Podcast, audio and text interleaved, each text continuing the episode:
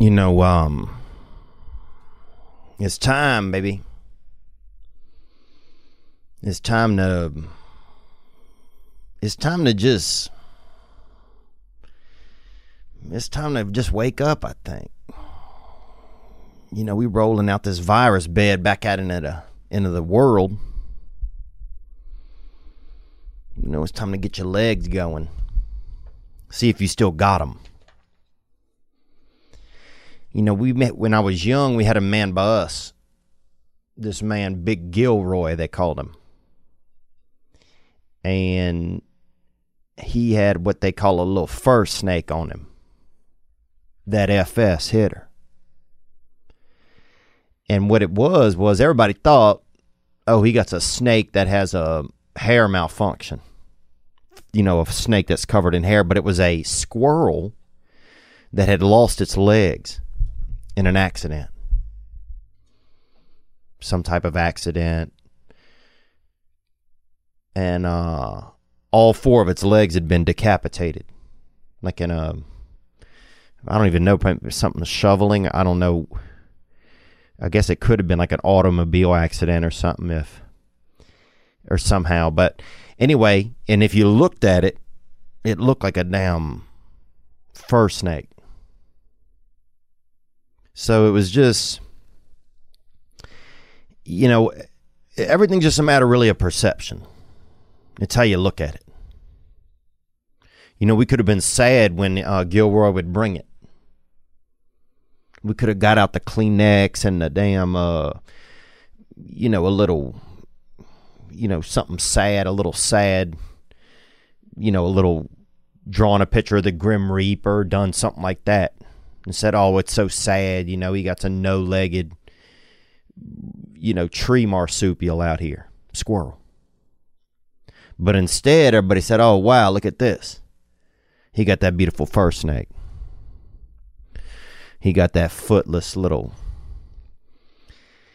little critter hitter gang."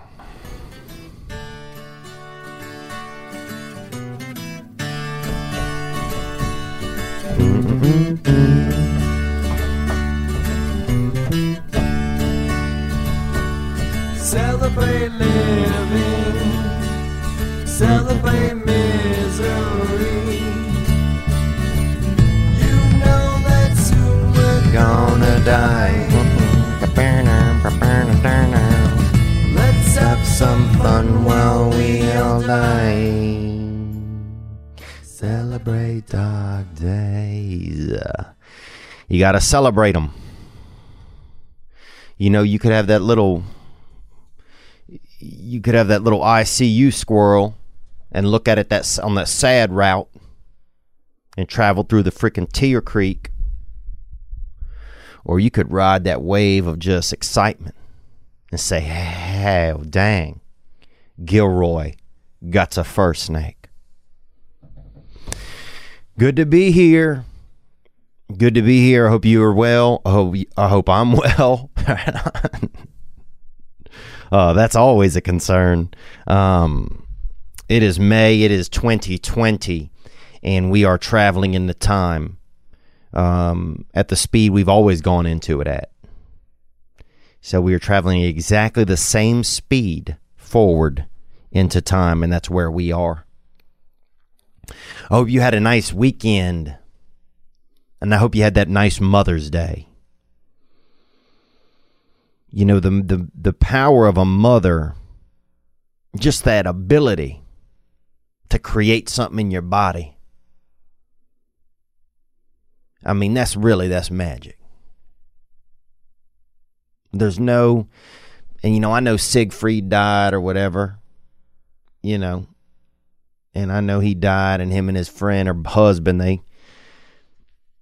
you know, they were lovers or something, and one of them died, right? But, but that's artificial. You know, that beautiful gay bad boy, he couldn't pull another person out of his body.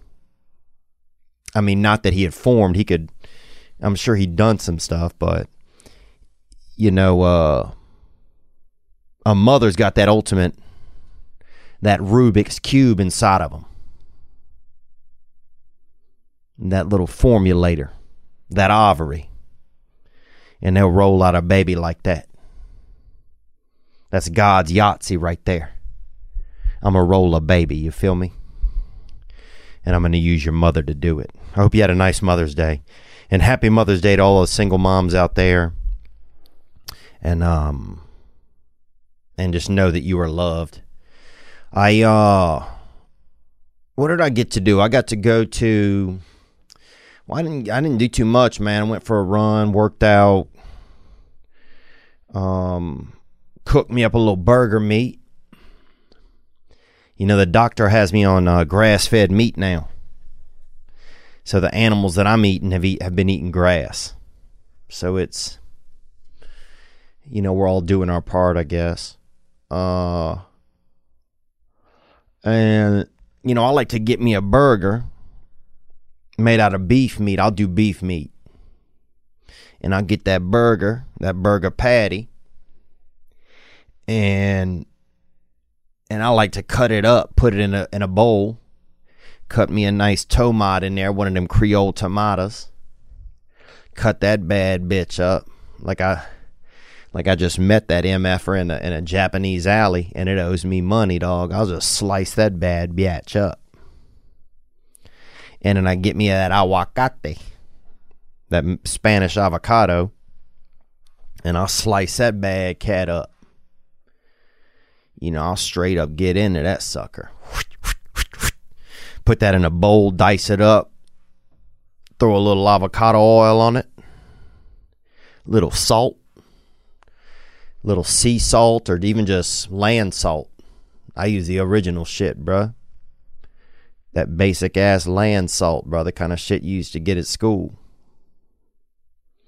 And I throw that in that bowl and get that tasty, that tasty little, that beef patty salad. And man, I had a friend growing up, his mother was named Patty, and that always blew my mind.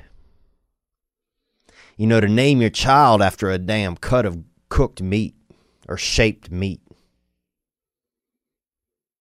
How you gonna name your child after a meat shape? Oh, this Patty. Oh, hey, Patty. Behave, Patty, or I'm gonna put you on the grill. Oh, Patty. And then for fun, you take a piece of cheese and just put it on Patty's head. Oh, look what we did to Patty. Oh, that's cute. You know, doing uh, little children can be very, you know, little. You know, there's something unique about them. Um, when my niece was born, you know, my sister had it. My sister had, you know, fathered or parent gave birth to my niece. She gave birth to that little beautiful little damn crotch nugget and uh and we'd never had a baby before in our family. Nobody had ever had a, a baby. Hell, no one had ever even walked in on anybody else masturbating or anything in our house. And I remember we went to uh, Chili's. And Chili's, if you're not familiar with it, it's they kind of act like it's Mexican, but it's like just everybody from your high school started a restaurant. And um and basically Chili's had these chips. They had this you get the order of chips and salsa, bruh. And they hit you with the bowl of chips, this basket. It looked like half of a little, like a Mexican hat. It almost looked like a little yarmulke for like a little Mexican midget or little person. My bad. And that thing would be full of chips or chips. And you get the little dish of salsa, bruh. And uh, and if you're like me, you order your own salsa for your half of the table. Cause I don't like it. You got four people there. They bring one thing of uh chips and one thing of salsa. Dog, bring two salsas, bruh. Bring two salsas. Okay, because I'm gonna take I'm gonna put one in my area. You know, I'm I'm fine sharing one, but I'm not like there's two if there's four people, you need two salsas, man. I just hate that shit. They just make it. They they they want to create tension right off the bat. But I remember my my little niece. You know, we'd never had a baby in our family, and she was real little. I mean, uh, I mean, real little. I mean, a fucking fat squirrel could have given birth to this baby. And we put her in the little chip dish. We took the chips out and put her in there. And we put the chips on top of her. And we kind of just ate the chips and, you know, and she was, you know, kind of asleep or just too young to open her eyes. But just kind of a beautiful family moment that we had, you know, years ago when my uh, niece was first born at the Chili's. Um, what's going on? Not too much. I'm I'm I'm, I'm happy to be here. I hope you guys have had a nice weekend. Uh, what else? Oh, I went over to David Spades and I watched the fights, the fist fights, baby, UFC. And we're lucky we got Dustin the Diamond Poirier is going to be uh, on in a little while. We're going to Zoom with him and talk with him. Um, you know, he's right there in the thick of all of that, and uh, just excited to get to chat with my buddy anyway and see how he's doing. And and um, and man, those fights were exciting. You know, those fights were really really exciting. I, it was interesting. Now, if you go to David Spade's home, and I am home dropping, I'm home dropping. I'll be honest with you. And we went and and they had. I mean, he has. You know, they got a lot of different. You know, rich looking stuff in there. He's got one of those houses that has like a couple different living rooms in it. Like one of them looks like a lobby of like a uh like at the bank, you know. He got one area like you could do a Chase or a Wells Fargo, the little business area. And then they got a you know, he's got a button you press and the damn curtains come down. I mean, it's just I mean, hell, it would be it's the kind of place that I wouldn't even masturbate in this place. It's nice. You know, I do have some respect. Uh, you know, it's just the kind of place you wouldn't even touch yourself in, or hell, I wouldn't even write a letter. I wouldn't even write myself a love note in there. You know, it just has that kind of comfort in there and, and, and beauty. And there's a big picture of art on the wall. And I don't even know what the hell it is, but it looks expensive. Um, but it was nice. Watch the fights. Had a little bit of sea bass over there. Cause rich people eat different fish, man. I like fish that is re you know that you can actually get a hold of. Carp. Uh you know, um what else? Catfish, sunfish, eel. If you do an eel right, bruh, then I'll do a damn eel, baby. You feel me? little barbecued eel. That's something I don't mind. You throw some A1 on one of them freaking slick little pond phalanges, baby. I'll suck that thing down, bruh. God damn. I will suck that thing face first, bro. You put that big, beautiful eel out there with a little BBQ on it. Uh, with a couple honey roasted peanuts, bro, to chase it down. Woo-woo. Yeah, man. We doing it. Uh, but that's what I did, man. You know, I went over to somebody rich's house and watched the fights. Um, and actually, I went over to Gianni. We got the twink Gianni. He's back in town. Uh, so we went over. I went over with him and Nick and watched a little bit of the fights too. Producer Nick and, uh, but we'll we'll talk a little bit more about the fights uh, whenever we got Dustin on in a little while and talk a little bit more about UFC. Um, yeah, what else? I don't know. The world's getting back. You know, we're all being kind of reborn a little. You feel that a little bit, and some people's afraid to come out of the womb. Some people wants to stay in the womb. Some people want to just go outside of the womb. Because uh, we've all kind of been like womb mates for a while. And that's running out. And there's a lot of disparity out there right now. People want to, some people want to start living life again and go back to the old days. And some people want to just, you know, kick it up a notch and be natural. uh, or or some people want to just stay like you know quarantined. And there's here's the thing. In in this country, both people you can do both.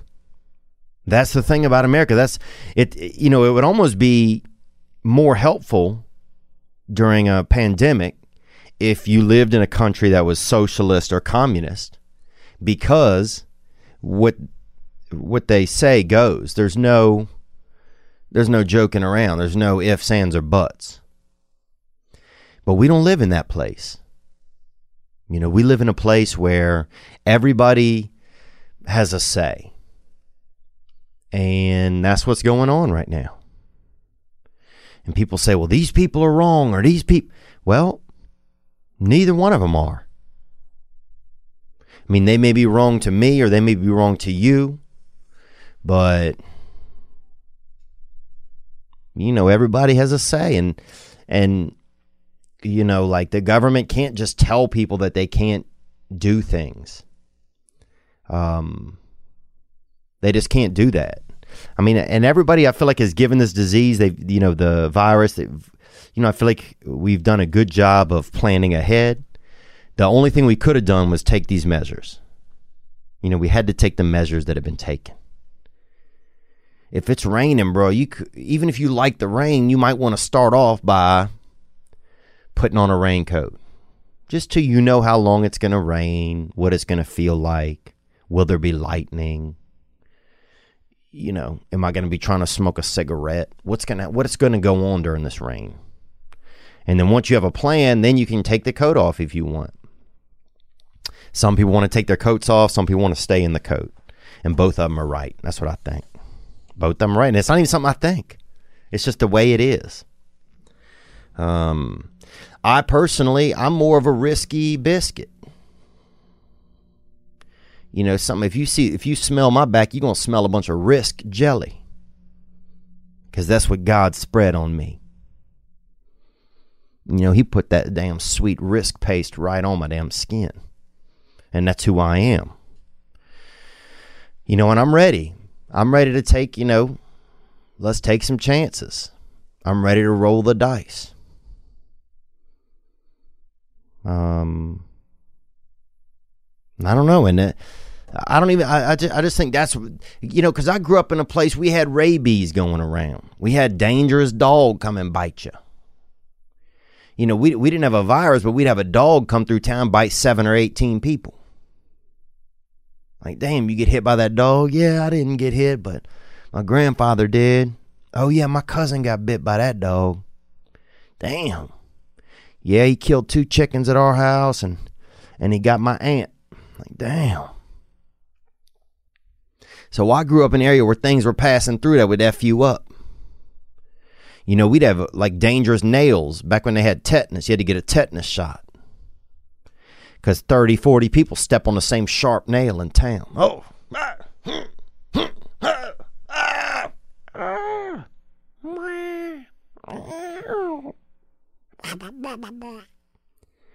You know, you'd have 30, 40 different people step on the same nail. So I grew up in a kind of place. I'm I, look. I tell Mother Nature, bring it on. Throw that battle axe, Mother Nature, because I'm ready to get out there. Now it may be risky, but like I said, I'm a risky biscuit. That's the baking soda I got inside of me is risk powder and some people don't. Some people more safety. Some people was raised in a you know, they they they they got a library inside of them, and everything. They got all you know. They want it to be like this and this and this. And hey, that's okay. It might be different than me, but I live with those people, so you know I respect what they want to do, but but they also have to like I'm not going to be ignorant about the way I live, but I'm going to live you know, I feel like I just want to live. Um, but it's tough because we all have to be careful. We're not endangering each other. You know, it's a unique time. But people are ready. People are getting back out there. People are taking on new experiences, and uh, and taking on old experiences. Man, um, we got a couple calls that came in. I'm going to get into some of it. The hotline, as always, is 985 664 9503. Hey, man. This is Max um, from Austin, Texas. And What's up, Max from Texas down there? And um, yeah, Elon Musk said he might be moving his plant down to Texas because he has issues with the way that they're uh, governing um, the the lockdown here in in California. Onward. and well, I've been a fan for about two years now, dude. Oh, thank you, man. Uh, thank you for the support, brother. That's that's nice of you, man. I'm 15 years old, and uh, that's important because man, I'm getting a job as a busboy. Actually, and um, I know you and uh Billy Conforto were uh busboys at around my age, so um, I don't know, man. I'm really anxious about it, dude. I'm uh, I'm doing it to help my mom out during this COVID time, dude. But uh, I don't know, man. Just send me back some advice. Um, gang shit. Love you, man. gang, bruh. And I love you too, brother. And I'm glad, look, I'm glad first and foremost that you're taking on new opportunity to help out your mother. You know, Mother's Day really is, it's a, it's a, that Mother's Day is just a reminder. That's just lighting the fuse. The rest of the year is that candle, baby, where we try to keep it burning for our mother. And it's hard. It's a hard relationship sometimes, but I love hearing this, man. This makes me feel, this reminds me that I'm a son and then I want to help out my mother as well. And look, I'll tell you, man, bus busboying, first of all, you have to remember that when you start out as a busboy, if if you start out like I started out bees to the dub, baby, balls to the wall, son. You know what I'm saying? Nuts. I mean, just nuts to the frickin' drywall. I mean, I started out just I was a I was cruising. We had bread over there, bro. Waters. Who needs tea, bro? And we had two different types of tea. That was the thing. And one of the pitchers had a little orange slice on it, a quarter orange slice on the on the tip of the pitcher, and the other one didn't. So if people got that tropical passion tea, you had to get that orange slice pitcher, hit them with that one. And if they got that basic ass tea, you know, you had to hit them with that regular pitcher. And so we had that and water. Those were the three pitchers we had. So I'm running regular teas. I'm running passion teas. And then we had these kind of uh, a very light banana nut muffin. And these very light banana nut, nut muffins, it was uh, um, you had to replace the tray, and then sometimes they had butter.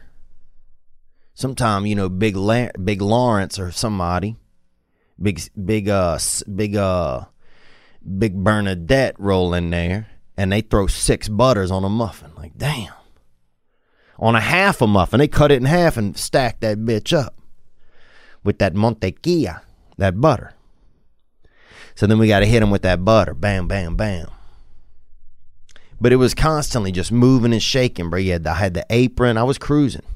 I had the rag stuffed in the corner.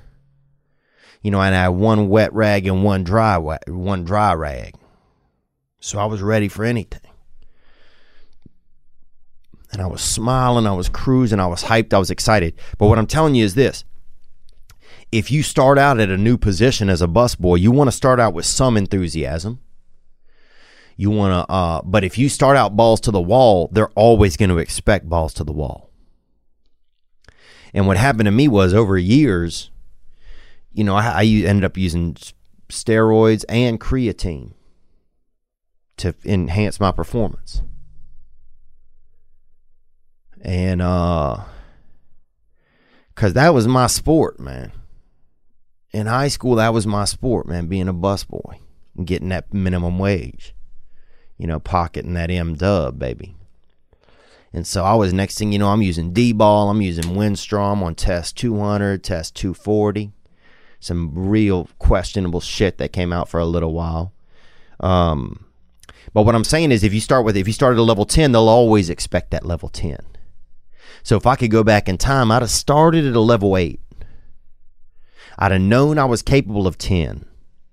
And I would have ramped it up around there from about maybe 8:30 to 9:45 during the heat hours or peak times they call it. peak business times. That's when I would have ramped up my ability. And then I would have ramped it down the rest of the time. Because I burnt out. You know, after at two years, I'm having to do, you know, I'm on creatine. I'm on, you know, I'm on uppers, bruh. I'm, you know, I'm meeting up with people after work doing drug. Like I, I just got burnt out.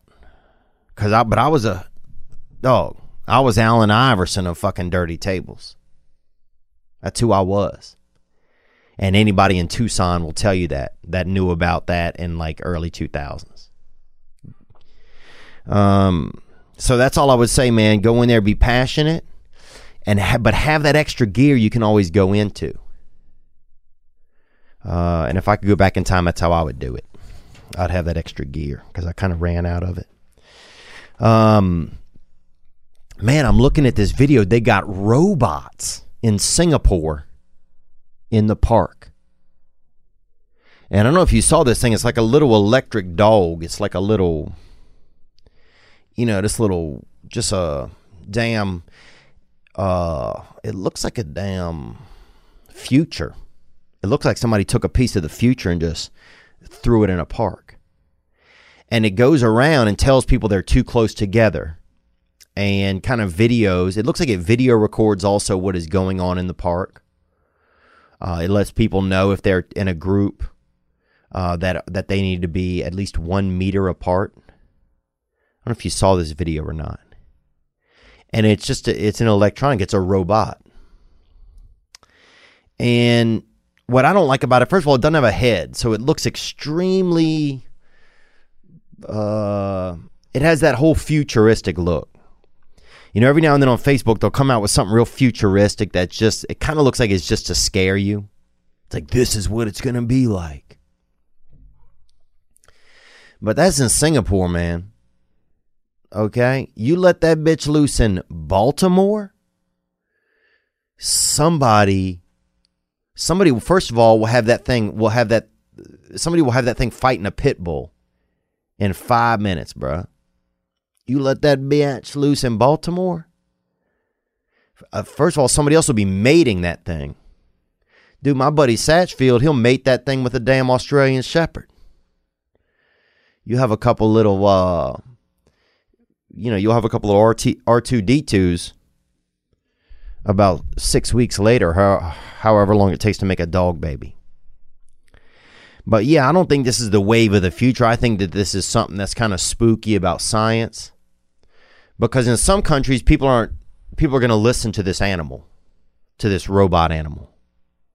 But not here. Dude, if that thing comes close to somebody, they're going to pull out a uh, a weapon on it. Dude, a couple crackheads will fucking melt that thing's leg down and sell it. Sell the copper out of that MFer. So I, I just think, um, you know, you got a unique deal here, but I don't think that this thing's something that anybody needs to be scared of. Not here, not in the U.S., man. Uh, but it's definitely pretty fascinating. A Boston Dynamics robot named Spot was deployed in Singapore to help police citizens during their nationwide COVID lockdown. Spot roams around public spaces and reminds people of social distancing rules and is equipped with cameras and analytic tools to observe how many people are in given space. Breaches of Singapore's strict lockdown rules can result in fines or jail. Yep, and that's fine. But let me just tell you this you let that thing loose over there on McGee Street where I grew up, bruh. Somebody will steal that little MFer's leg, bruh. And, uh, and put that thing and, and, and, and use that thing somehow in a damn Toyota Tercel. Somebody, somebody, dude, somebody melt that little bastard down and make a hubcap for a freaking 88 Camry in a heartbeat, bro. And that's factual. So in Singapore, yeah. In Baltimore, phew, this little this little MF will get carjacked in a heartbeat. Um, what else went on in the news, man? Oh yeah, Elon Musk. I was talking about earlier, talking about moving Tesla out of California following extended shelter-in-place rules. Local California officials refused to let Tesla reopen its Fremont factory. Tesla has filed a lawsuit against Alameda County. Elon Musk threatened to move Tesla's headquarters to Texas or Nevada, where shelter in place rules are less restrictive. Elon Musk tweeted, The unelected and ignorant interim health officer of Alameda is acting contrary to the governor, the president, and our constitutional freedoms, and just plain common sense. He said, Frankly, this is the final straw. Tesla is the last car maker left in California. I think you're going to run into stuff like this because you know business owners business operators they want a they want a business. Business people want a business. And they, we live in a free market where people can business. And so when a government comes in at a certain point and says oh you can't business you know i think you're going to get you, this is what you're going to get. You're going to get people to say that's fine i'm going to go to a state that is a little bit more along the lines with the way that i want to do business and I say more power to that. You know, I'm all for a little bit more for state gov for uh for state governments. You know, I'd love to see more you know, this is this state and this is the way that they like to do things. Because we're such a uh, we're such a people that, you know, people have so many ideas now and everybody has a platform now to share their ideas and how they think and what they like. Um that I feel like there that there should be almost more option more options. I wish that everybody were just we are America. But that doesn't seem to be the way that it is anymore. And so I think if you have a bunch of different kind of smaller types of America within states, then people can say, okay, this state is more to my liking. This is where I want to do my business. This is more what I'm in line with. And I think you're going to get that you know, especially California. I mean, California, you know, it's very liberal and, you know, they try to kind of cater to, you know, or always help the lowest common denominator or give everybody, um, you know, they want to help everyone. And I love it. I love it in theory. Uh, but sometimes in practicality, it's not always, you know, um, I don't feel like there's a lot of, you also need to help yourself. Whereas some states, I feel like there's a bit more in the constituents or, const, or in their in their in the ball bag of each of that state that says, or in the ovaries that says, hey, you know, we'll help you. You also have to help yourself. You also need to do things for yourself. Um, so yeah, I think it's neat that there's uh, if that if uh, and if businesses want to go, that, and then they have the ability to do that. Um, but I'm not surprised. You know, I'm not surprised. It's interesting too because in in California, a lot of businesses are so. You know, people are very. There's a strong sense of, um, okay, everyone needs to wear a mask are a stronger sense here than there are in other places that I've been. And I'm living mostly in the Hollywood area, so but I see I hear a strong sense of okay, we need to wear masks. Do you have your mask on? Why don't you have your mask on? Um but now some businesses aren't going to be able to come back because they're not going to be able to make enough money. Like a restaurant in a in a neighborhood where it costs them, you know, twenty thousand dollars a month for their rent, now, if they have to keep tables six feet apart or whatever, they're not going to be able to survive because they're not going to be able to have, have enough tables in their restaurant. So it's just like you have places that it's almost like their own extremely or their own more liberal rules are now eating up their own businesses. If that makes any sense. And sometimes I don't know what I'm talking about, and I always don't know what I'm talking about. Um, but But it's like, okay, well, these are this is the way it needs to be. We we need to follow all these guidelines, and now the guidelines have it so they can't even run their own businesses anymore. Um, whereas you have other places, you know, I was in Utah last week, and they're just like, hey, let's rock. You know, let's rock. So that's America, though. People can you can do it different ways. But businesses are also going to be able to decide okay i want to do my business in the place where they're a little bit more less rock or a little or they're a little bit more no we can't rock because these are the rules. And both of those are okay. Um i'm excited to talk about these fights man. We're going to do it in just a few minutes. I got to let you know that today's episode is brought to you by blue chew and if you want to get in the ring with your wife or if you if you love men and you prefer a sexual man and you want to get in a ring with a sex man and touch that man or if you want to get a woman and y'all be naked and touch each other if you want to have an erection during any of that then uh then I have to let you know that this episode is sponsored by Blue Chew. And we're grateful to them and look, even if you don't have a problem with an erection, grab you a couple of blue chews. Surprise the lady, throw one in. Hell, give one to your freaking cousin. Have him come by, not for a threesome, but just to show off that work, you know. Tell your lady, hey, I love you so much. I gave, you know, I gave, uh, you know, I gave two of these to Steven. And look what he's doing over there. You know what I'm saying? He can paint without using his hands. Look at him. But that's what I'm telling you. You can increase your performance and get that extra confidence in bed. BlueChew.com. That's blue like the color blue. Blue Chew brings you the first chewable with the same FDA approved active ingredients as Viagra and Cialis. You can take them anytime, day or night, even on a full stomach. And since they're chewable, they work up to twice as fast as a pill. So you can be ready whenever an opportunity arises. If you could benefit from more confidence where it counts, Blue Chew is the fast and easy way to enhance your performance. Yup. Blue Chew is prescribed online by licensed physicians, so you don't have to go to the doctor's office or wait in line at the pharmacy. Don't you hear that? And it ships right to your door in a discreet package. So they send you in that surprise package. It could be something, oh, people, what is that? Oh, you got a pinata? What's in it? They're going to think candy. But hey, wiener candy. They're made in the USA. Amen. And since Blue Chew prepares and ships directly, they're cheaper than a pharmacy. And best of all, there's no more awkwardness. There's no more awkwardness, man.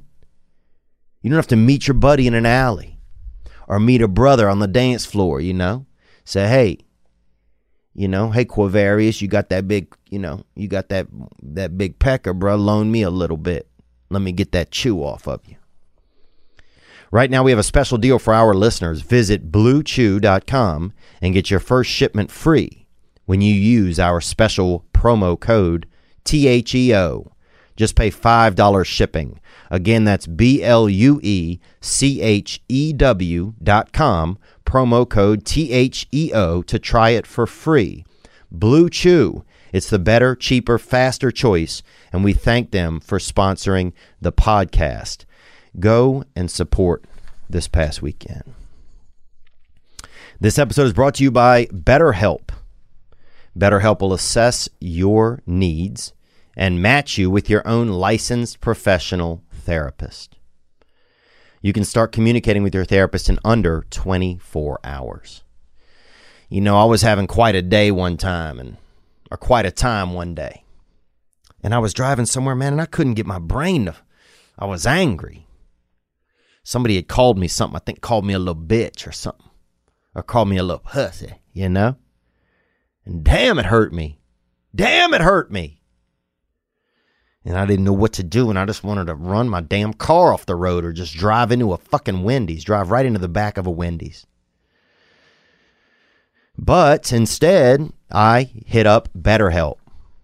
And within minutes, I was on a FaceTime call with a therapist. And she was able to talk me into some comfort, and then I was able to go on about my day.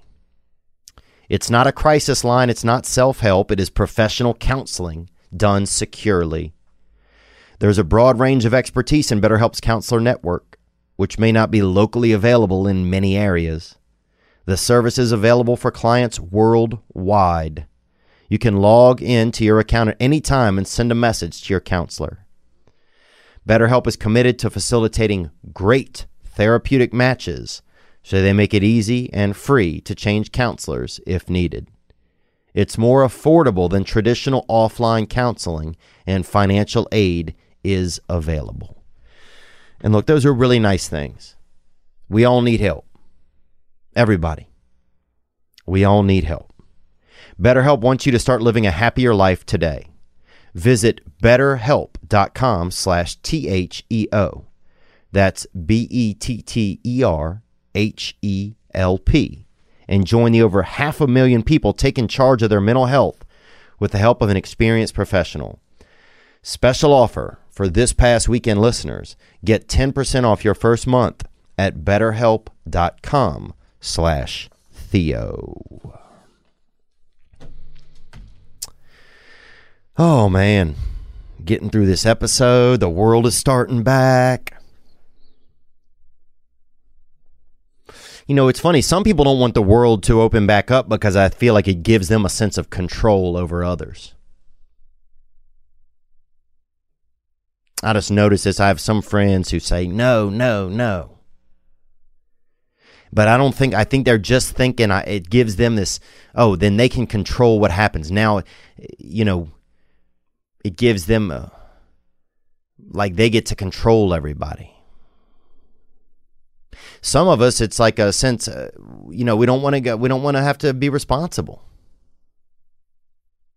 I think there's a there's part of me that's like, dang, let's keep it like this. You know, I don't have to be respons. I don't have to.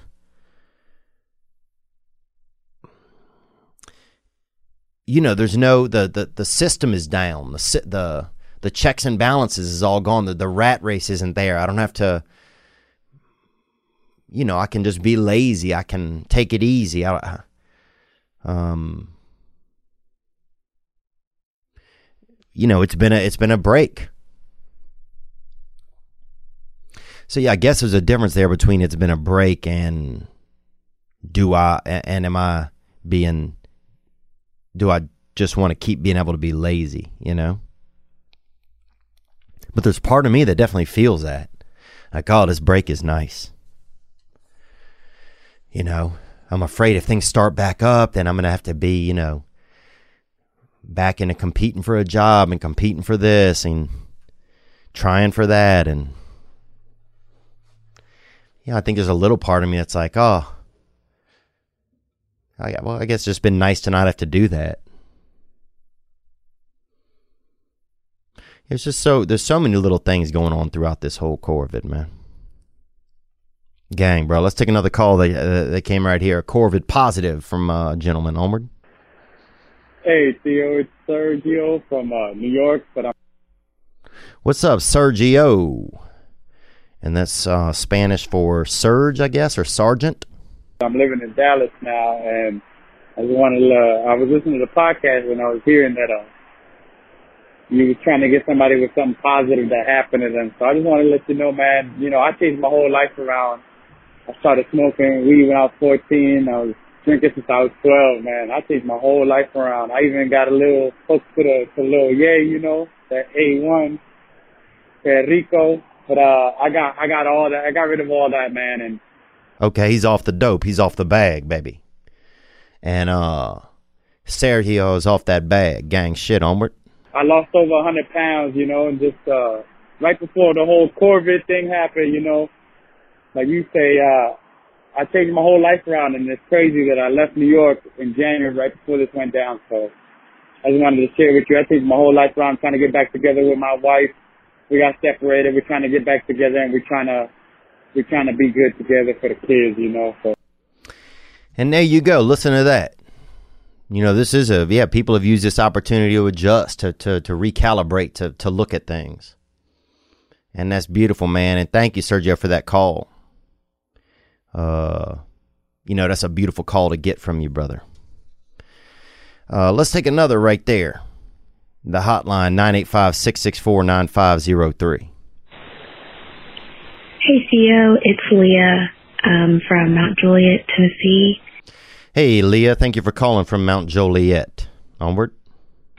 and it is currently 4:30 in the morning. Um, and I just finished high school. Um, it's really weird.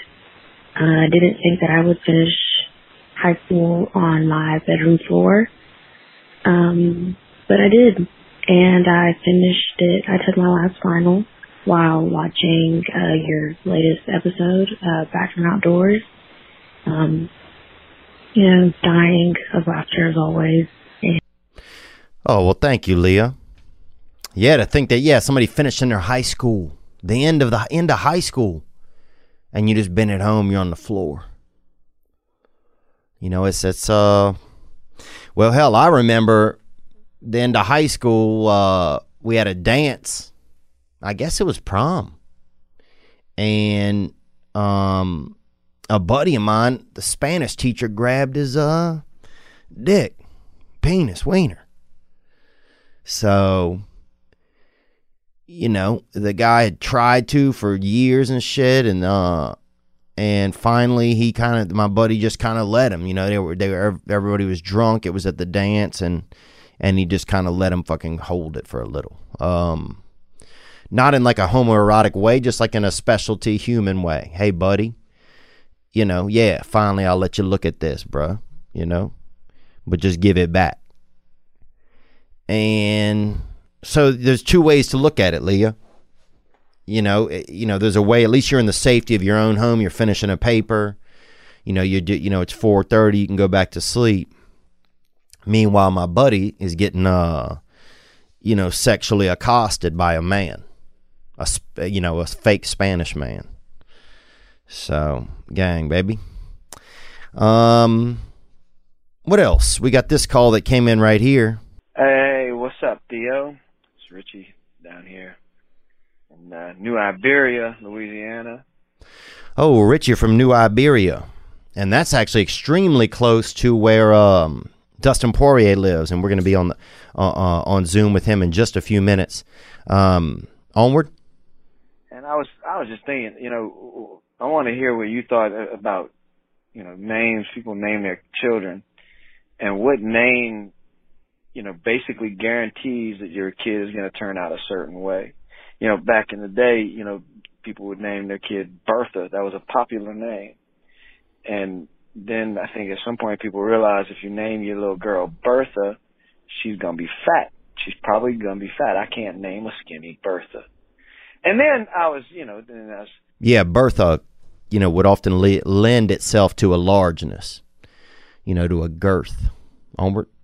Thinking about like Shane. Shane's a name you see a lot of, and I don't know how about where you was over in Covington, but I know where, you know, all the research I've ever done. Anytime you see a dude named Shane, he's up to them dark arts. He's probably Oh, doing yeah. some some mischievous things. He's huffing freon. He's stealing somebody's propane tank and Yeah. throwing it at, at him. And Yeah, Shane is a sneakier name. Oh, Shane over there, you know, sipping coolant. You know, Shane over there huffing that gas, baby, getting that Astro hit. You know, just at just freaking Astroing up his old lung holes. Yeah, yeah, different names, different for sure. I agree with you there. I'm trying to think of a couple right now. Uh, Cliff. You know, you call a, a, a somebody Cliff, you name them Cliff. That's dangerous. Because if they get into their own name, it's gonna they're gonna go to a mountain. They're gonna go to a quarry. They might take that chance, bro. They might take that leap. You know, whereas if you name somebody Candy, the you know, if they get involved in their own name, they may be to get a cavity. They may, you know, it's it's a more limited. But different names for sure. You know, we had uh Roy, Sugar Roy. We had this guy by us, this guy, and he could have been a gay man, but he was still a child. But um but they would call him Sugar Roy. And Roy sometimes can have that that type of name, you know. A little bit more sugar in the tank. Or Ricky, they call him Tricky Ricky. Maybe he does magic, he does tricks. Or uh, Licky, Licky Ricky. They call him, oh, Licky Ricky. He'll lick anything. Put something by him. See if he'll wet it up with his tongue, with that liquor. What else? We had a guy named Jeep. This dude, he was dangerous as fuck. And he was named after Jeep, man. And I remember he couldn't get a driver's license as we got older because they kept thought he filled out the paperwork wrong. Because he'd write Jeep in as his name. But that was his damn name. But yes, cer- certain names. De- uh, Dexter, that could be a nerdy name. Darcy, that's a library name. Winston, he gonna smoke. You know, Splinter, he gonna probably do lumber. You know, uh, uh, Mark, he gonna probably uh, chalk up the football field before the games.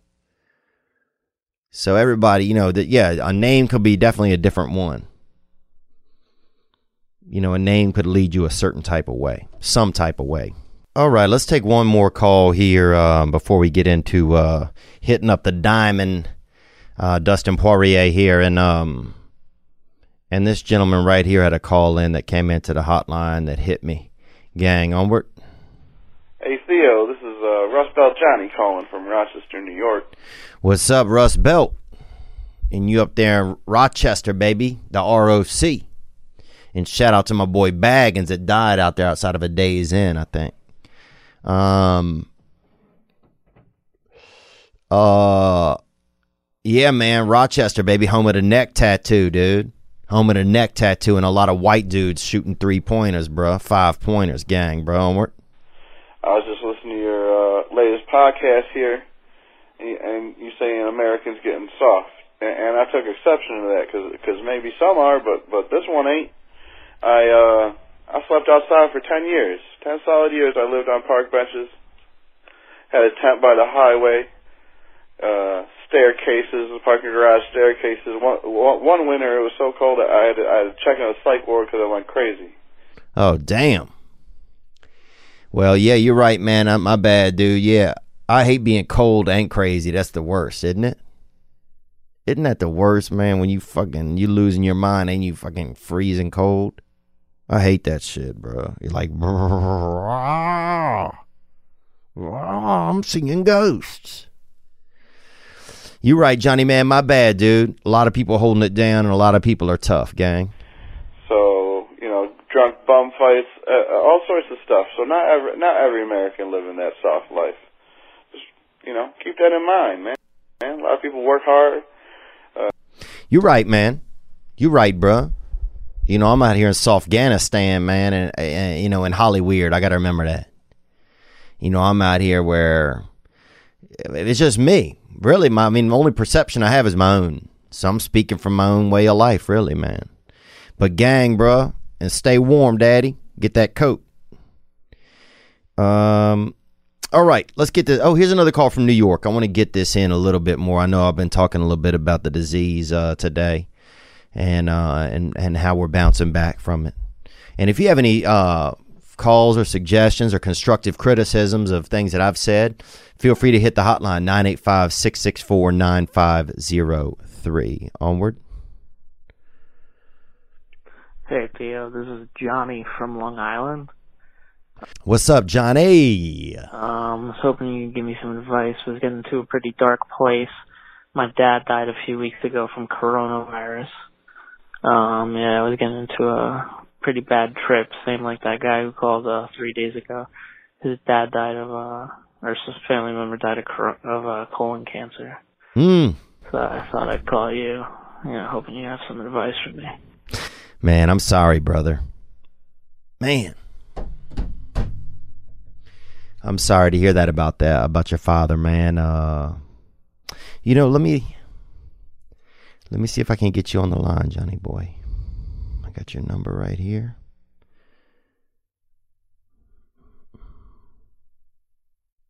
I want to hear a little more.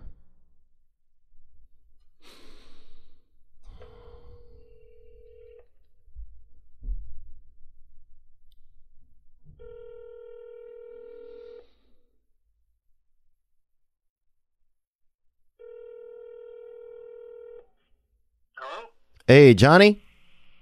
Hey, what's going on? What up, man? This is Theo Von, man. Uh, I, I, I, I got your voicemail on, on the voice machine. Hey, Theo, what's going on, man? I appreciate you uh you reaching out, dude. Yeah, man. I wanted to check in, man. I'm just real sorry to hear about your father, man. I'm so sorry. Yeah, um, yeah, it's kind of surreal, and uh, it makes it like a little bit harder that you know everyone's kind of let down with this going on too. So like, you know, I'm upset about my dad, and then on top of that, I got like you know the whole world's going through this like global disaster. But um, yeah, Theo, I, I reached out to you, man, because I've been I've been using your podcast as a while to like kind of structure for a while to like structure my thoughts, my emotions and stuff. And like I've I've looked up to you for a while, man, and like I always saw myself in uh, in you, and like every time I'd hear you talk about how you'd structure your feelings and stuff like that, I was always I always found it like very easy to relate. A word, man. Um, well, thanks for saying that, dude. Um, yeah, sometimes it's easier than others, man. Sometimes, uh, you know, when life gets hectic and stuff, it's hard to, I don't know. Sometimes it's hard to just keep everything kind of cruising, you know. Yeah, man. Um, yeah, dude, it's definitely uh, definitely a tough situation, and uh, I find myself like struggling, like sometimes just to like just keep my head up. Yeah. Um, I got a I got a younger brother, um, so like I'm doing it mostly for him. Amen, bro. Uh, yeah. And was your father pretty? Uh, was he pretty ill? Take me through some of that, man. Because what a surprise that he had. Uh, that he had COVID. Uh, yeah, yeah. he um, he got it was all like really quick, really, really quick. He uh, he got it in the beginning of April. Um, and he had it for like a week at home, and like we thought he was doing fine. He was a pretty healthy guy. He was 65, and he uh, he smoked for most of his life, and he had a few stents in his heart too. But um, Mm. he ex- he exercised a lot and he ate very healthy so we thought like oh no problem he'll get over it but uh, his situation just got worse and worse and uh, eventually he just kind of I, I would just hear him coughing throughout the day throughout the whole day just just like that. Like a hacking cough. Oh. and uh yeah then eventually we just uh figured like fuck we gotta uh like it's serious we gotta call hospital. And the ambulance came and uh he was in a hospital bed for about a week. And then they put him into uh they put him into a coma. Jesus. and yeah they put him on the uh the ventilator and then uh he lasted on the ventilator for around like um like a week and a half i'd say And did you do you think if he'd uh, do you think the ventilator is what did it? Uh, you, you mean like if the ventilator like killed him? Yeah. Uh, I honestly have no idea. I've I've heard that that like people don't recover after the ventilator, but I just we kind of just entrusted the the hospital staff and the doctors Yeah.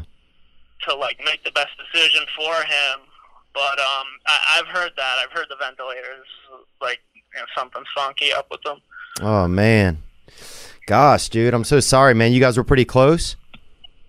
Yeah, we um, I was kind of uh, yeah, we got really close lately because uh, I graduated from college this past year, and I got a, I got my first like real job um in uh Manhattan, Damn. and uh, he was really proud of me. He was an immigrant from uh, the USSR, so like uh, basically like he achieved his like American dream. Wow. He had like his son like you know get this like job, so like he was we we got we got really close this past year.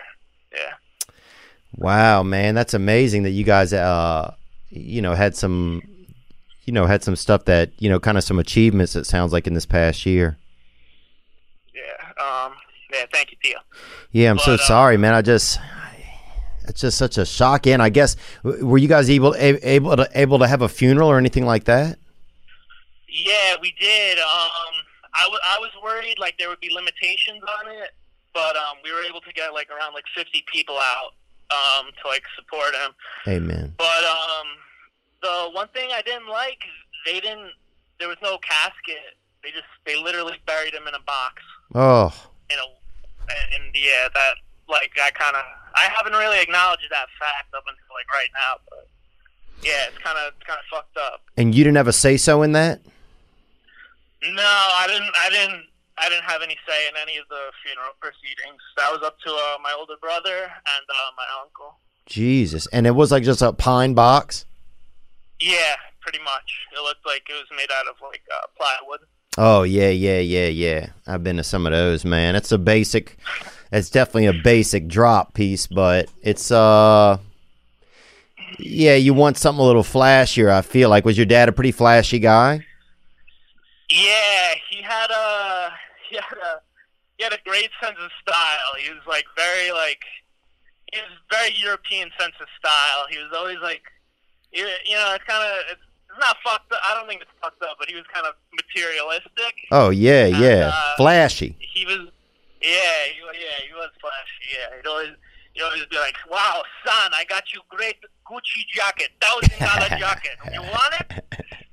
And uh, Oh man, that's wild, dude. Uh damn man, well yeah, man, I wish there was something special that we could do, man. I wish that uh you know, uh, I think it's amazing that you're able to be there for your younger brother. How how old is he? he's 15 and uh yeah so i i just feel like um yeah i got this responsibility now like Yeah. i gotta be his male role model Yeah. Yeah. Well, wish you luck, man. I'll definitely check in and see what's going on, and and thanks for sharing with me, man. And you know, I mean, obviously, a lot of the regular stuff, just you know, keep your spirits up and just know you're not alone. And and uh, yeah, it's wild how your dad came all came here to America, and now he, you're here like first generation. That's pretty crazy, man. It's you know, it's interesting how like sometimes our parents have to really make that sacrifice or make a big move so we can have some opportunity. yeah absolutely absolutely Um, but I'll be thinking of you, Johnny man, and I appreciate the call, brother. word Theo thanks for reaching out man and uh yeah keep it up dude All right, you too, man. Keep keep your head up, man. Love you, bro. word love you too Theo take care man Gang, bro. Oh man. You don't you hate don't you hate that like when sometimes like pe- you know somebody's having a tough time you just don't know what to say, you know. And it doesn't matter there's nothing you can say. You know, sometimes it's not about saying anything. It's just you know letting somebody know you care, you let them know you care. Um man. But yeah, you're going through all of this, and then your dad goes to heaven at the same time. It's a lot of, and there's international travel restrictions. Can you even get to heaven right now? You know, what are the rules? You know, and then you take the flashy dad, and you, you got your brother, your cousin, or whatever, kind of skimps on the, you know, I can't believe they wouldn't. The funeral parlor themselves would put the guy in a nice casket. You know. But there's something also beautiful about going rolling up to heaven in just that basic stroller, bruh. In that basic freaking body boat, you know? That plywood freaking. In that plywood, you know, rectangle ambiance. There's something kind of. You know, there's something kind of everyman about it. You know, now he's like an immigrant in heaven, man. You know, now your dad's like a new. I mean, if there's anybody that could survive heading into a new place, obviously you know that it's him. I mean, he came here and did it. You know, another beauty of this country people can come here and live their dreams and achieve their dreams. You know, people can come here and raise their son to be, you know, what sounds like a very good young man. you know there's a lot of uh, beautiful things that, that that can go on in this country and and that, that that's the freedoms that's the freedoms people are allowed to do these things you know uh so i wonder what his dad would have wanted i wonder what his dad would have wanted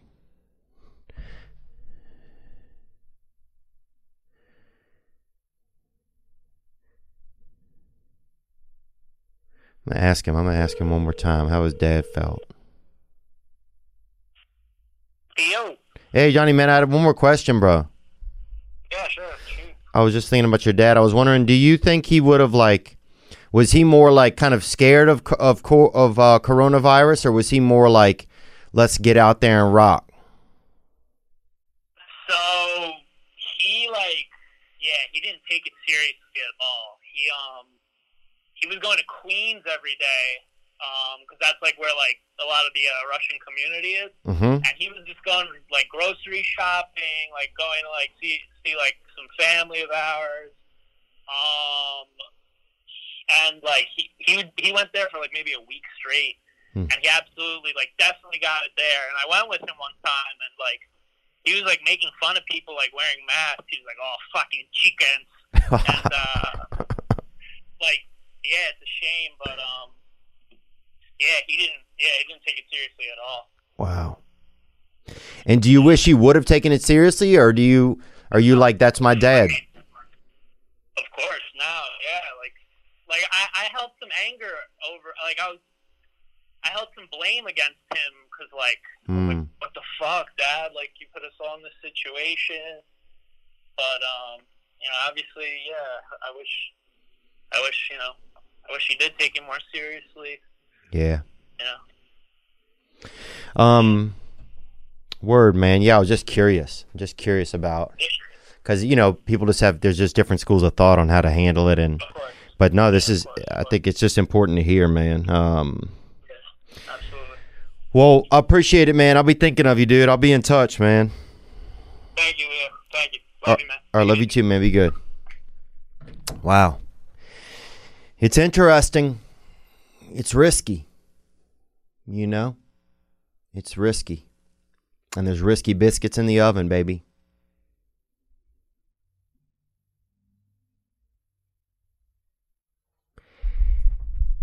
There's risky biscuits in the oven. There's nothing riskier than uh than I don't think fighting for your life, man. And that's what um that's what our, our next guest does and and uh he's one of a kind and um he is uh he has been the uh the interim lightweight champion and yeah we're gonna give uh get him uh, on a zoom call in just a moment Should I put on some uh Nah. headphones? You good? Hear me? cologne i thought you were gonna say cologne I mean that's cool too. Some curve in the back, you know?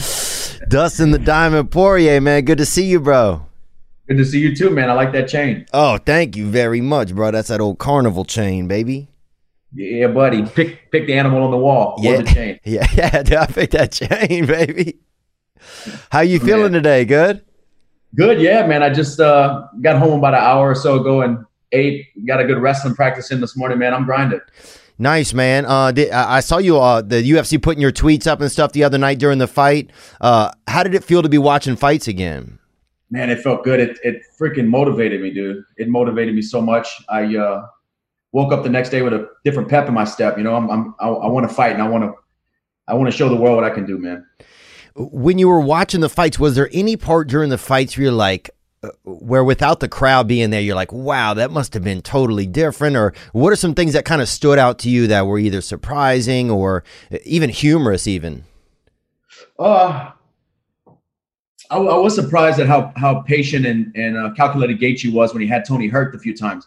You know, I think the Gaethje of old would have just ran in, uh, threw Kosh to the wind and, and tried to finish him, and maybe got hurt himself. But he was very composed. Um, I'm not sure if that had anything to do with the crowd not being there. Maybe he's a guy who feeds off the crowd. Ah.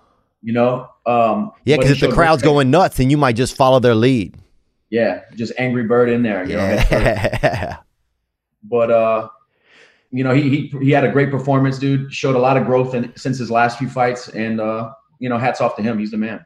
Yeah, you called that fight. I saw. Um, what made you going into that when you're like, oh, I, I feel like he's got this. I just thought that Tony makes a lot of mistakes, and um, I didn't think the fight was going to go to the ground. I thought it was going to be a stand-up fight, which it was. Uh, I just, you know, Tony's been hurt in a lot of fights. He he said Tony actually surprised me, man. he's way more durable than I thought he was. Wow. Um, you know, because he, he's been dropped by Pettis, um, Lando Vannata, a, a, few guys he's been hurt by. He gets hurt in almost every fight. Yeah. Uh, but this dude, incredible durability, man. What a warrior, dude. What, would was uh was there any moment in the fight? Was there any moment in a fight where, like, does a fight ever get going so good where you wish you were in it, or or the fight going so good where you're like, oh man, I'm glad I'm not in that. no, I like that type of stuff. Of course, I don't want to get my brain beat up, but when fights like the Gaethje Tony fight are ha- is happening, that was kind of more one way traffic, but it was a great fight. Yeah. Um, during those type of fights, I just, you know, I always go to sleep after watching those fights and just pray that I get a chance to to be in one of those type of fights and show the world, you know, my, my grit and um, my fortitude in there. You know, when I watch fights like that, I I just want to be part of that violence, man. Wow. That is the total opposite how I feel. I, I will tell you this though, man. I was very surprised uh, with the Charles Rosa fight with your buddy. Yeah. Because man, you know Charles, I, I trained with Charles, and he has good jujitsu, and he completely got shut down. You know, like uh, Oh, with the yeah, because you guys work with American Top Team, right? yeah, yeah, and, and you know I've been training with Charles probably since 2012. I've been rolling with him and training alongside him, Wow. and he does have very he does have very high level jujitsu. Do you think he was just shocked? Do you think that he? I mean, I think everybody was kind of shocked that Bryce was able to pull off that type of, uh, uh, you know, just. I mean, he turned in almost just like a cricket. You know, like I mean, he was just, you know, he was just right there. Oh, dude, he was sunken in. Yeah, I, I think uh, what really surprised Rosa, I think, is is uh, Bryce's top pressure, just his control on top, and, and uh, being able to continue to get Charles down like that. Um, that was that, that. I was surprised, man. I was really surprised in that fight. Yeah. Yeah, it was an exciting night of fights. Um, towards the end of the night, did you? I mean, you like your division lightweight's like a. It's a. I mean, there's so many stars in you guys' division. Um, after the, did you have any difference of who you wanted to fight, like, or who you would like to see for your next fight before the uh, Gaethje Ferguson bout, and then after? Did that change? Um, you know, I I always wanted to get in there with Tony, but but he's injured. I believe he he broke his orbital in that fight, so he's going to be out a little while. Gaethje's obviously going to sit and wait for Khabib to be out of Ramadan and able to fight again, which I heard them talking about uh, July or August maybe. I've Hmm. seen a couple of tweets, tweets about that time frame. So I kind of knew. Uh, I, I thought possibly the loser of that fight, I, I could fight again. You know, if, if Gaethje w- would have uh, lost, the rematch would have made sense. Mhm. And uh, also, if Tony would have just lost and not been injured, the rematch, or not the rematch, but that fight would have made sense. So I, I really have no clue what the UFC, what direction they're going to go, man. But I want to fight. Yeah. Do you think it's kind of unfair? It seems like everybody's willing to fight except for Conor, kind of. Uh, and this, look, I'm just a lay person. I'm a, just a fan and not even a great. And I'm, and I'm also afraid to fight people. But, uh, but it seems like from just a fan's point of view that Conor gets kind of put in this different, not class, but he gets a different treatment, kind of a little bit. Does it feel like that as a fighter or no? Yeah, he gets to he gets to pick when and who and uh, and where he fights, and he's done a great job of of maximizing his earning potential. And it is a business, Right. but um, if he's out there complaining about the rankings in any other sport, what you do is you compete against the next person in the rankings to climb. Yeah. So let's fucking go. Yeah. It, are you feeling like um that it's going to be hard to cut weight? Like, are you noticing that as you get along your career that you're like, oh man, that that, that to get down to 155 is going to be tough? Yeah, it's very tough. Um, the last few weight cuts were pretty hard. The, the fight with Khabib, the weight cut was a little easier on me because I put so much into it and focused so much on it. Um, because I thought it was going to be a grueling fight, and I knew I was traveling across the world, so I just wanted to make sure I had that part of the uh, fight camp down. So we went the extra mile, and I brought in a nutritionist for the last few weeks, and and Wow. you know, we made ev- he made every meal for me for the last few weeks of camp, and that really helped me. Um, but it's not easy, man. Getting down to 155 is very hard for me. And so, and, and that's the only like so for you guys' as weight class, that's where you have to fight at, right? 155. 155. Yeah. If I jumped up, I'd have to fight at 170 pounds. Mm. And those guys are even bigger. You know, those guys are walking around 200 pounds. So your next fight, will you have any control over that? Do you have a say so in it? Is the Hooker fight still on? Do you know? You know, they wanted us to fight May 16th. Then they talked a little bit about switching our fight to here in Florida when the, all the stuff got scrambled because we were originally supposed to fight out in California and San Diego. Um, then they were going to let us fight at a higher weight class. They were going to let us fight at 170 because of lack of preparation and and training. It just didn't work out. It, that fight didn't work out. It was rushed. I didn't want to, you know, fight outside of the weight class. It was a bunch of weird things. And uh, if they want to book it, I'll fight him. You know, I, I just want to fight. Right. Whoever I need to fight to show these guys that I'm I'm still the best. You know, the best, the top in line to, to get another title shot. I want to fight. You know, I just need to win. You're ready. I'm ready. Yeah. So how how many weeks notice do you think you need to be ready for a fight, or hours? Dude, I tell you what, if there's like one roll of toilet paper at the Publix and there's, you know, somebody and we're about the same distance and we start sprinting, I mean, I'm, I'm going to fight. You're ready. Yeah. Yeah. But, uh, I do four weeks. Give me four weeks. I'll be ready. Yeah. And that's quick for me, you know? Yeah. Um. So so as right now, then, so the Hooker fight isn't definite. It's not on right now. Right now, you're anything could happen. Anything could happen. And, uh, but I came to South Florida, hmm you know, a week ago just to start preparing because I know I want to fight and I know they're going to start pumping out these cards now that they had their first event back. I think they're going to keep them rolling and I'm going to be ready when the opportunity comes. How soon do you think it could be uh, until you have a until you have an idea of your next bout? I uh, actually at Saturday night after the fights, I started blowing up Dana, Yeah. Dana White, Sean Shelby. Uh, you know, I just kept texting them, kept texting them, texting back. They told me I'm fighting next month, so let's go. I don't know Wow. Yeah, they didn't tell me who, That's exciting though, man. That's dope, man. What have you? but it might have just been like, get this crazy guy stop buzzing my phone. Yeah, you'll you'll fight tomorrow. Yeah, there's not even a fight card tomorrow, dude. what what have you been doing during the quarantine? I know you've been staying busy training because I'll check on you. I'll see your videos on IG and stuff. What else? What else have you been up to? Dude, uh, besides training, well, I've only been here a week, so I've been home with my family for the most part. Since I got here, I've just been training and playing PlayStation. But my wife and daughter come and meet me this weekend, so I'm pumped, man. Two weeks is my limit. I can't do two weeks without them. Oh yeah. Yeah. And any new little Poirier kids on the books or what, man? Y'all got another little one in the oven? Nah, not yet, but uh, it's coming. Yeah. It's coming. You know, I want to shoot for a boy. Can't really pick it, but we'll see what happens. Yeah, I know you love being a dad, man. Sweet Pea looks pretty damn tough though. Yeah, she is pretty tough. She likes to wrestle, man. I bought her a trampoline. you know the trampoline with the cage around it. Yeah, of course you can look, man. Of course you in your family you put a cage around anything, man. You guys are ready to go. um so so but overall did you feel like just watching those fights the other night it just really got you amped up and ready to rock, huh? Yeah, I uh I I went to sleep Saturday night and woke up Sunday more focused. I felt like something clicked. You know, I got my my calendar out, started writing stuff down, started writing a time frame down. Went for a run, woke up uh, early today, got my whole day planned, cooked my food for the day. I started a diet. You know, I'm ready. Let's go. Let's go. Let's go. Um were you shocked that UFC was like the first sport back? I know they wanted to, man. I know Dana's a trailblazer and he he likes to set records and and and be the first to do things. And I really thought he was going to do it. Um, I, I thought it was going to be the other card that got canceled in in April, I believe. Mhm. I thought they were I thought they were going to go through with that. I just know Dana how hard he pushes and and rallies to get things going. And uh, but he is his first sport back, man. Yeah. Word, man. Well, uh and a, and a pay per view, you know, in a time where everybody's home and everybody's still cheering from the NFL draft. You know, if they're getting that kind of ratings, I'm sure the pay per view did well. I know, huh? Do you um? I had a question. Wh- What happens if uh if D if DC fights uh Ngannou? Uh, I don't know, man.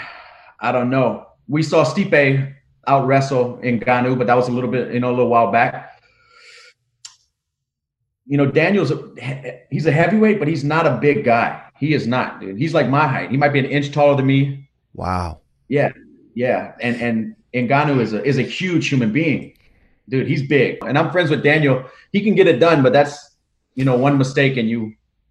But he was a Strikeforce Grand Prix heavyweight champion. You know, he beat a, a bunch of other former champions to, to win that belt. That Ngannou guy is scary though, man. Dude. Damn, bro. oh man. His arms are like long cars. He has like limousines in his arms, bro.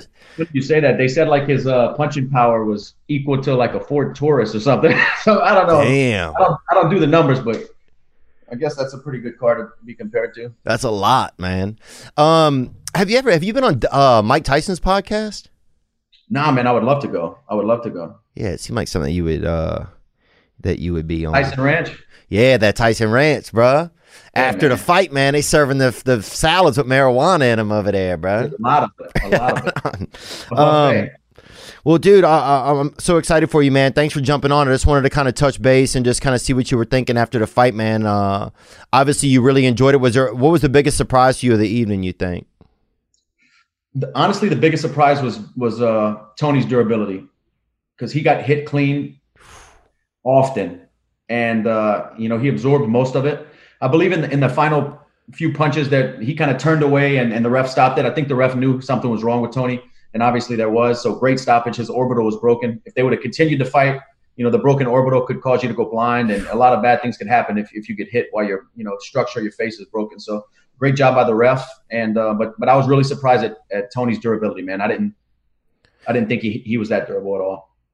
Um, would you have stopped that? Uh, would you have stopped the Cruz Cejudo fight?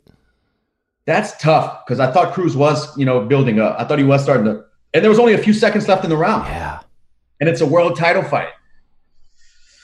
You know, ah, man. Of course, on this side as a fighter, I, I want to let me go out. You know, I know what I signed up for. I know what I'm walking in there to do. I know the dangers. Yeah. Let me go out all the way, eh, so we know the fight's over. Um, and I feel like Cruz was kind of robbed of that opportunity to to be put all the way out, and uh, or to get up and and continue fighting. Yeah. You gotta gotta let it play out. You gotta let it play out. Um, UFC and boxing world, obviously, you know, cross paths sometimes. Uh, have you have you heard anything about a, a Tyson comeback? I heard some some rumblings of him maybe joining bare knuckle fighting, and uh, damn, yeah, bro, that's brutal. I've been to a few of their shows. I've been to one out here in Miami, and I've I've been to one in Mississippi. And dude, that's hard to watch, man. And I love fights, and I've been to thousands of fights. Sitting ringside and watching these guys bump knuckles. Oh. Oh, man, it's it's it's Does it take you back to a Does it take you back to a time like in the beginning of your career, or is it just a totally different ball game? Yeah, it's a, it's a you know, I've never fought bare knuckle, uh, only in street fights, you know, but I've never fought a sanctioned bare knuckle fight. Only at Mardi Gras, huh? Oh, dude, yeah, that's why I don't even go to Mardi Gras no more, man. Uh, yeah, dude. In Louisiana, bro, you, you, you too many guys want to, uh, too many fake Mike Perrys want to show up, you know? Yeah, yeah, I don't want them problems, man. I don't know, but I know they uh bare knuckle also fight uh, signed a former world champion Shannon Briggs, a guy out here in in Florida. So if if Tyson does sign to to bare knuckle, I mean these are two legitimate heavyweight champions of the world that could fight bare knuckle. Would be it would be madness. Wow, that'd be crazy to see Tyson bare knuckle. Dude, he's fifty something years old. But Oh. Blend somebody up. It looks like right the way he's moving. Oh man, each But one of his they say, knuckles is like a they- fist. They say uh, power's the last thing to go. Really? When you a- aging as a fighter, yeah, power's the last thing to go. Damn, and that's what he had the most of. All power. Yeah, Damn. Uh, well, cool, man. Best of luck, dude. I, I hope you have a good time over there with your family in Florida, man. And excited to see you in the ring, man. Hopefully, as soon as a month. Yeah, they said next month, so somebody's getting beat up. Yeah, I know. I love it, bro. Gang, baby. Gang, man. Dustin the Diamond Poirier. Thanks so much, champ. We'll see you soon. Yes, sir. Thanks for having me. All right, cheers, brother. And that is Dustin Poirier right there. And uh and sports are back, man. It did feel good to have sports being back. It felt good to I mean, I can't I, I don't know what the numbers were, how many people tuned into that. But just to have people just to see people doing something, interacting, and to see people fighting in real life, not on Facebook, was nice. They should have one round. It's just two motherfuckers from Facebook. Put them out there, huh? Put them little dirty bears out there in the park and see them. Um, but no, always a pleasure to talk to uh to Dustin. Excited to see the next step of his career. Um, you know, uh, just exciting, man, to be in that world. You know, just to be in that world where just the fierceness of it and to just to get in want to get into a fight and imagine being in a fight and knowing what you're doing in the fight. That was always the hardest thing for me bro. I would get in a fight dude and have no clue what i was doing. I was not i just felt like i was not fighting. That's what i felt like i was doing a lot of times. Um but no people want to get back to regular life But is regular life ever going to be the same? It's a little risky. You know, uh, it's wild, man. It's a, it's, you know, there's a, it's a rebirth. It's a rebirth going on, which is just so fitting that Mother's Day just passed because it's a rebirth. You know, and what are we going to do? I like the way that Dustin does it, man. You show up, you fight. We keep fighting. We keep fighting, man. That's what we do. Um, what else? I think we did well for today. You know, uh, this past card was the first card of UFC that I watched all the way through from top to bottom. Man, it was great. And you know, Dustin brought up Bryce Mitchell, and he did a great job. You know, he we're you know really fortunate that he and Dustin have, and Urijah Faber have been our only UFC guests to come in, and and we've wanted to have some more, and maybe we will in the future. But uh, you know, I'm just I've just been learning about the sport. Um, but just you know, a lot of people are just itching to go, whatever their job is. If they's a fighter, they ready to fight. If they's a milkman, they ready to drop off that milk. You know, they're ready to drip that leche on their neighbor or on somebody, splash somebody with a little bit of that white fucking uh, breast gunpowder. You know, everybody's ready to kind of get back and fight. Um, I think we got. I think we got to a good space here. I think we got to a good space.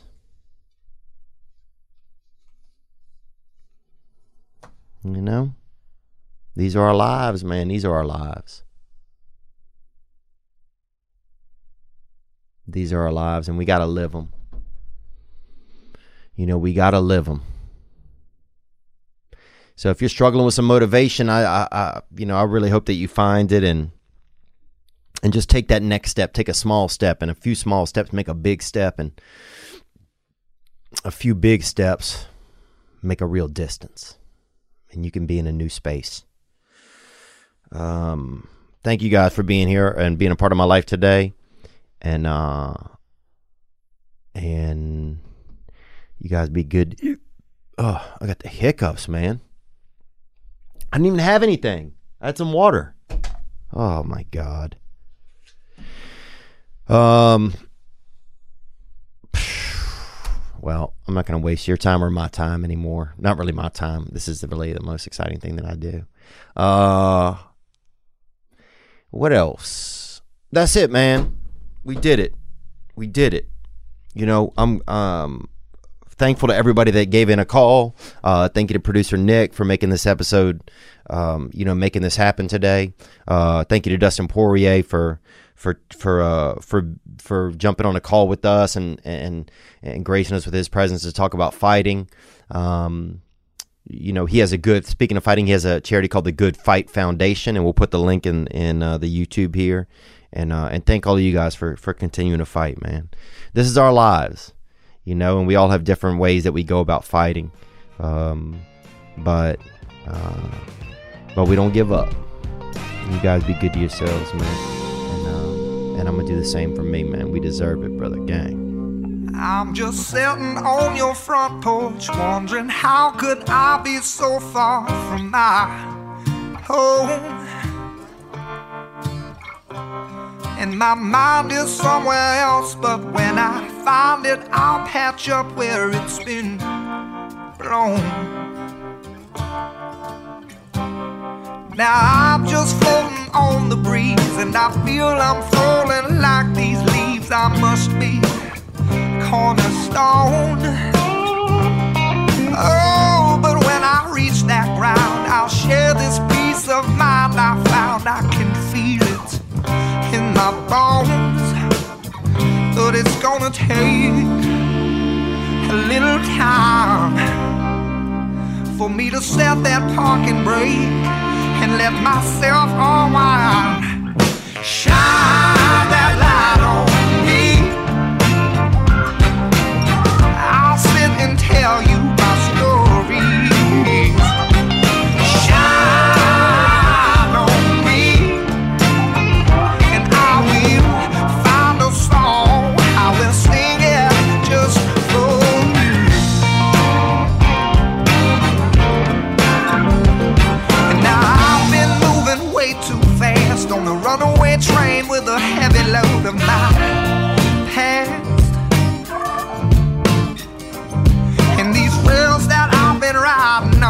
they're worn so thin that they're damn near gone. I guess now they just weren't built to last. Yeah, I'm gonna try to make sense of what I can, of where I'm going, oh,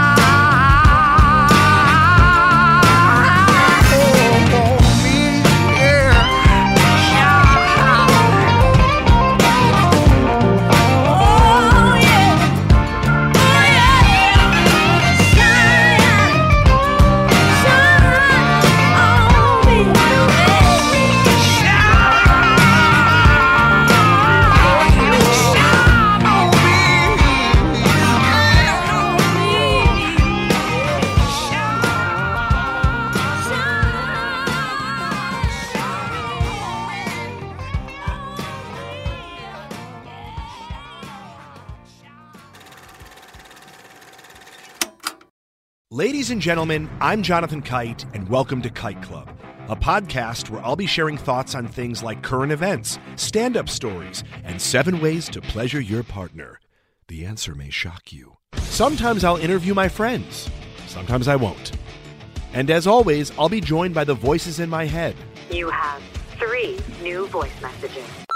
A lot of people are talking about Kite Club. I've been talking about Kite Club for so long, longer than anybody else. So great. Hey, sweetheart, here's the deal. Anyone who doesn't listen to Kite Club is a dodgy bloody wanker. Do you know what I mean? Hi, I'll take a quarter pounder with cheese and a McFlurry. Sorry, sir, but our ice cream machine is broken. Oh, no! I think Tom Hanks just butt dialed me. Anyway, first rule of Kite Club is tell everyone about Kite Club. Second rule of Kite Club is tell everyone about Kite Club. Third rule like and subscribe wherever you listen to podcasts or watch us on YouTube, yeah? And yes, don't worry, my Brad Pitt impression will get better.